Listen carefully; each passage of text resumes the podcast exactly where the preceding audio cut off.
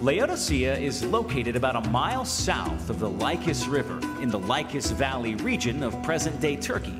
We're about 10 miles northwest of Colossae and about 5 miles south of Hierapolis, the other two cities in this famous triangle of ancient wealth.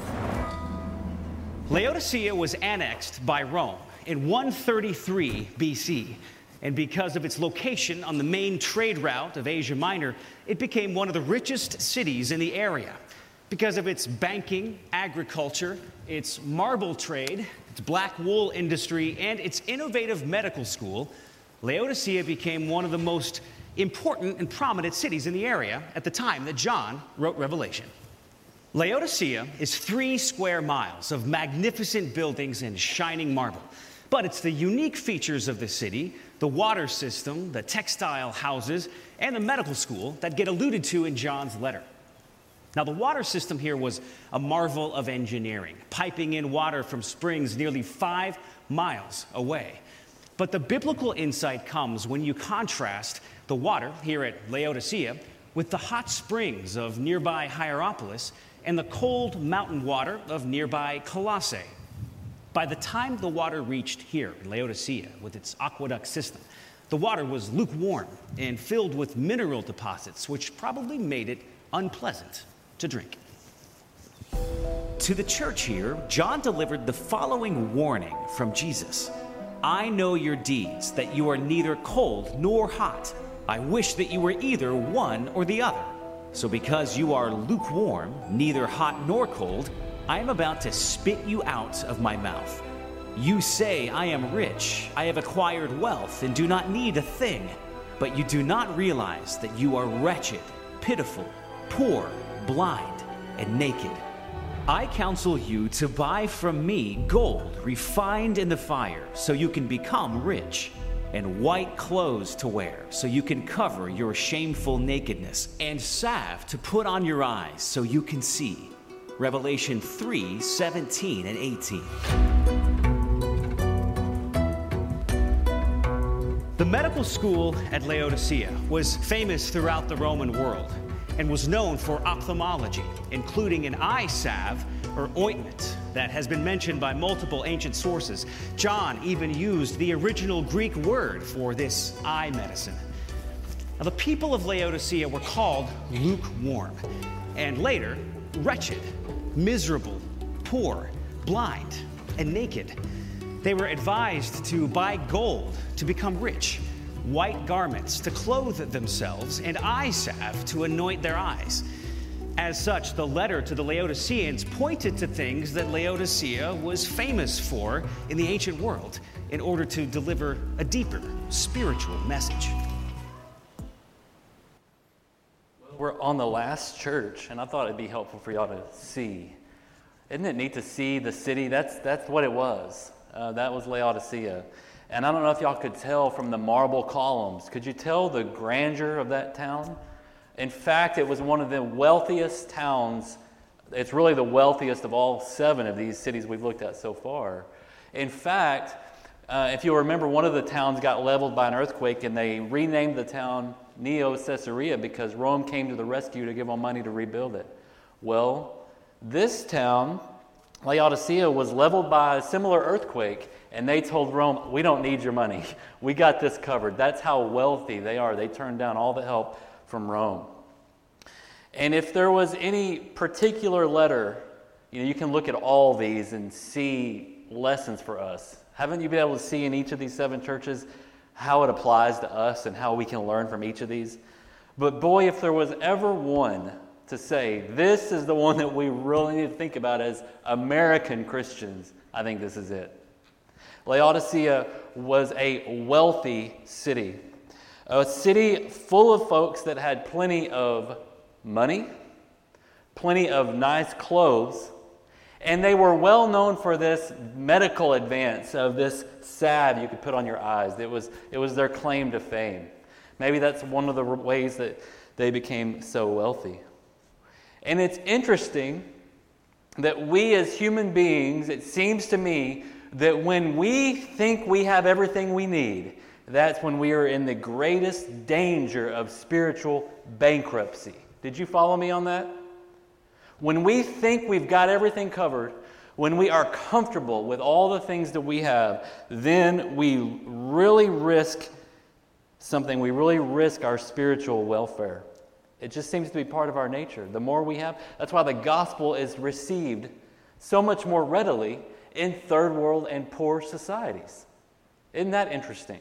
That you could go into a wealthy neighborhood or into a wealthy mission work and have far less receptivity to the gospel than you would find in a poor, impoverished country.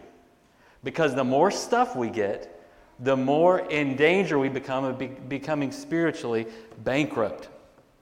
And this is the message of the church of Laodicea. I long looked forward to preaching this letter, and I thought I knew what the message was of this letter. And I think sometimes we jump to conclusions based on a single verse. The verse of the water. Did you hear what he said about the water? There was two towns nearby. One, uh, Colossae, had mountain snow springs coming down, cold water. The other one was famous for its hot springs, but Laodicea didn't have water right there. They had to basically pipe it in over an aqueduct over a long period of time. And by the time it got to town, it was lukewarm. And I hear that, that verse that you're neither hot nor cold, and I'll spit, so I'll spit you out. And I thought, well, that means that, you know, if we're not passionate about the Lord, if we lose that passion and become lukewarm in our, our sense of faith, and we're in deep trouble. But I learned much more after reading this letter. It means a little bit more than that, it means something more uh, deeper than that. So let's look at the text together. Revelation chapter 3, verse 14. And to the angel of the church in Laodicea, write The words of the Amen, the faithful and true witness, the beginning of God's creation. What does it mean, the words of the Amen? Amen comes from this Greek word which means the truth. You remember Jesus says, I am the way, the what? The truth, and the life, and no one comes to the Father except through me. So when he calls himself the Amen, you know, whenever we say Amen, it means truth, agree, you know, that's right. Uh, you'll see other words in Scripture. Verily, verily, I say unto you in the old translations. That means, Amen, Amen, I say to you. Or the truth. This is the truth, what you're about to hear. Jesus speaks the truth. He, in fact, He is the truth.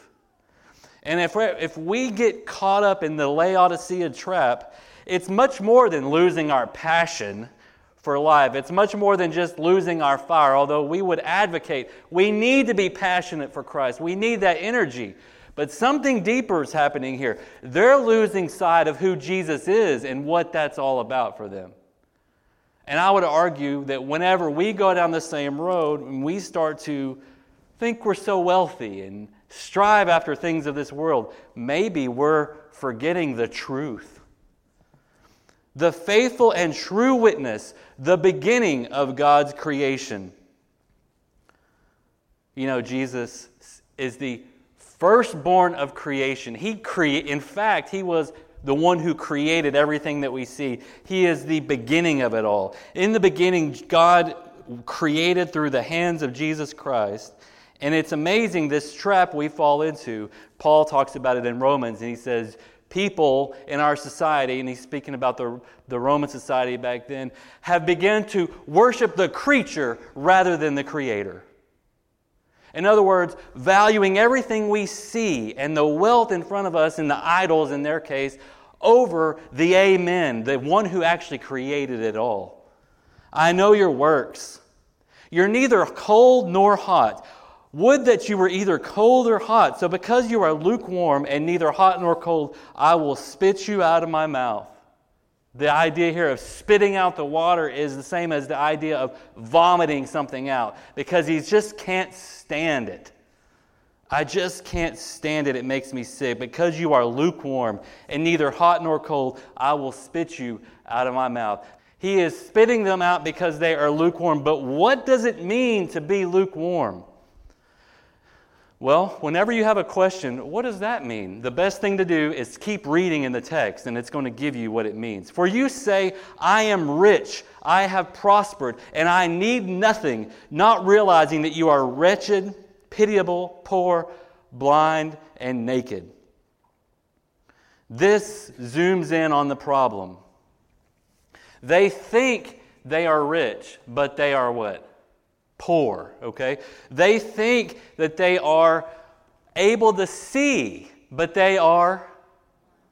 And this, commu- this is the same idea Jesus used when he's talking to the Pharisees. I don't know if you remember all this. When he goes in there and says, if you couldn't, if you could, it, bleh, excuse me, if you were blind, you would be forgiven. But because you say, we see, your sin remains. This is in the Gospels.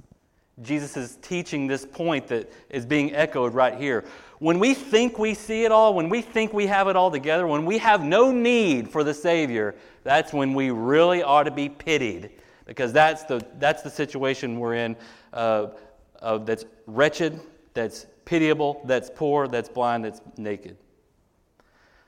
I counsel you to buy from me gold refined by fire, so that you may be rich, and white garments, so that you may clothe yourself, and the shame of your nakedness may not be seen, and salve to anoint your eyes, so that you may not, excuse me, so that you may see.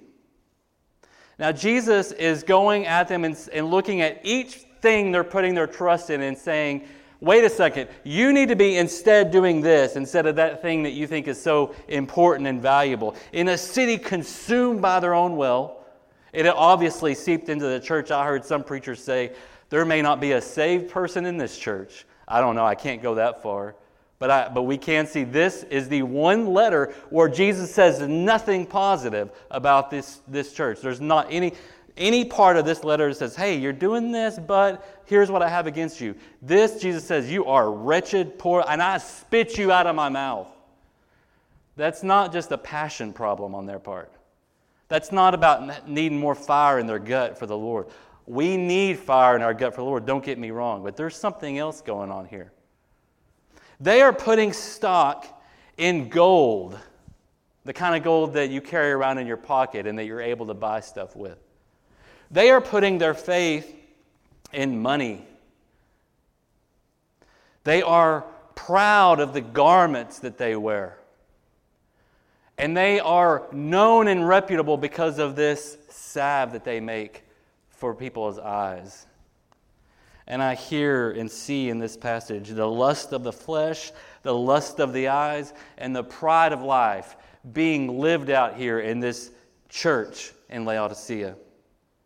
So Jesus flips the script on them, kind of like in the Sermon on the Mount. He says, You thought this, but I say unto you. He's saying, Look, buy gold from me that's refined by fire. What is the gold that's refined by fire? Faith in Jesus Christ is the gold that we need to invest in. In a world shaken by the future, in a nation that's being torn apart at the seams, and a stock market that goes like this. What are you investing in today? Remember, some things you invest in are not going to lead to the return of investment that you might be hoping for.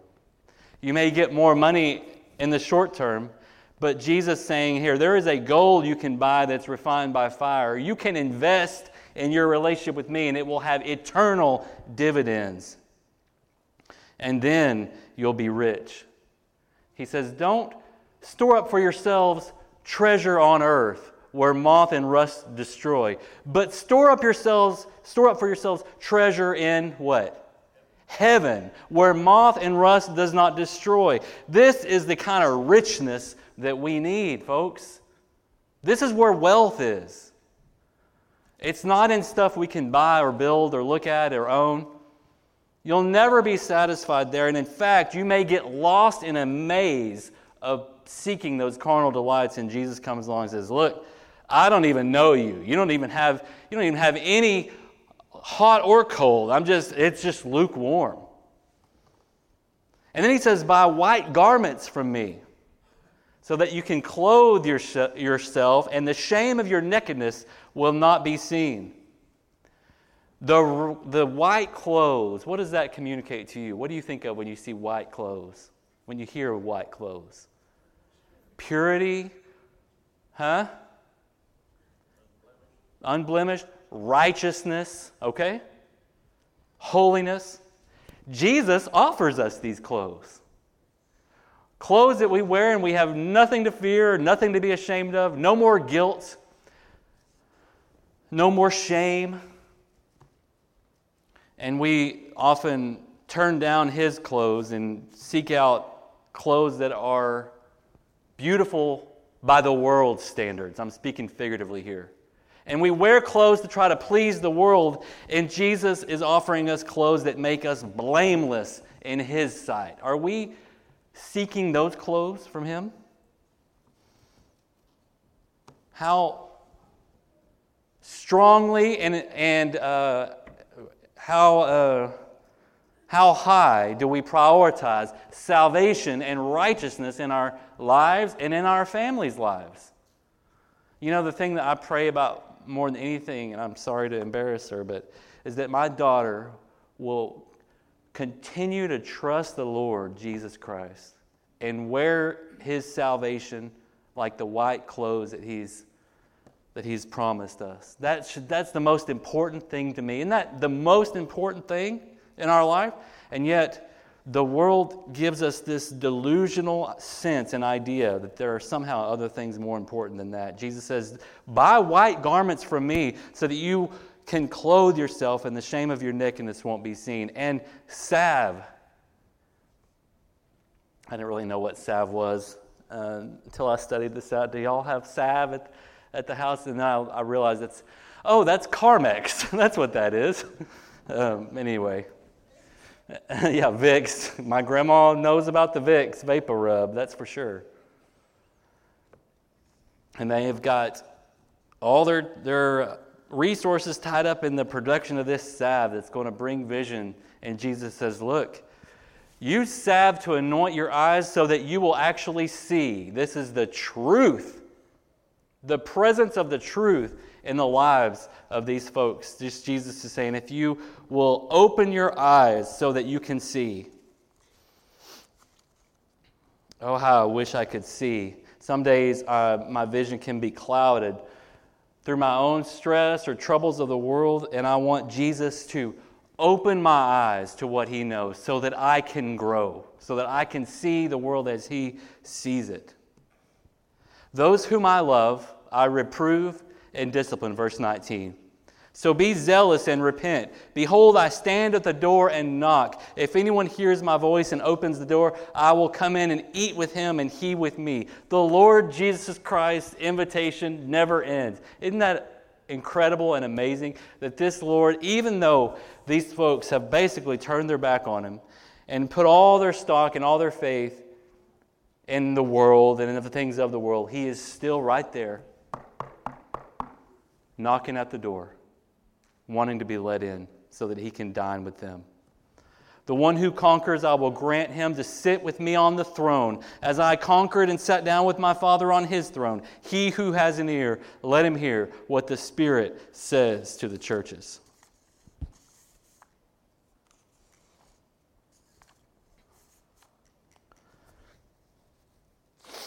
Are we rich this morning? I want us to think about this for a second. Are we wealthy like the Laodiceans? Not only wealthy in the amount of resources we have and the stuff that we have, but, but in the attitude of the Laodiceans as well. To think we have what we need. And my welfare is based on things that I can go out and seek here in this world. Are we rich like they're rich? Or are we rich in the way that Jesus wants us to be rich? Because this is the challenge for us as human beings, especially in a society like this that is so very wealthy. Y'all know we're wealthy, right? Even the poorest of us on a global scale is the top 2% of wealth in the world. And we have this challenge in a wealthy society, and I think it's true in any society, but whenever things start to get comfortable, that's when we're challenged by this. That's why Paul says in 1 Timothy, verse 6 For the love of money is the root of all kinds of evil. Some people, eager for money, have wandered from the faith and pierced themselves with many griefs. But you, O man of God, flee from this and pursue righteousness, godliness, faith, love, endurance, and gentleness. It's spelled out right there, the temptation to us. Love is not the root of all evil. I mean, excuse me, money is not the root of all evil. The love of money is the root of all evil. That's what it says there. And you go back to the Deuteronomy passage, back in that Jacob read for us. Great job reading, by the way. When the Lord God brings you into this promised land, the land they've been waiting for, they've been wandering in the desert, desert, in the wilderness. It's been tough. It hadn't been easy. When the Lord brings you into the land promised to you, and the houses are already there, they're nice houses they got all kinds of good things that you didn't work for. Wells were already dug. You didn't even have to dig the wells. Vineyards are growing and you didn't even plant them. And you're going to eat. You're going to get full. You're going to be satisfied. Be careful that you don't forget the Lord who brought you out of Egypt, out of the land of slavery. How easy it is to forget the Lord especially when we're rich. And so, this is the challenge we have before us today to take heed to the message to the Laodiceans. Recognizing we cannot put stock in the things of this world and the money that we need and the clothes that we need and the vapor rub that we need. No, I mean, we live, we live responsibly, productively, and we work but we never place these things of, at a higher level of priority and of preeminence than the Lord Jesus Christ Himself. And whenever they begin to capture our attention in ways stronger than the relationship we have with the Lord captures our attention, we need to wake up and we need to take heed to the warning to this church in Laodicea.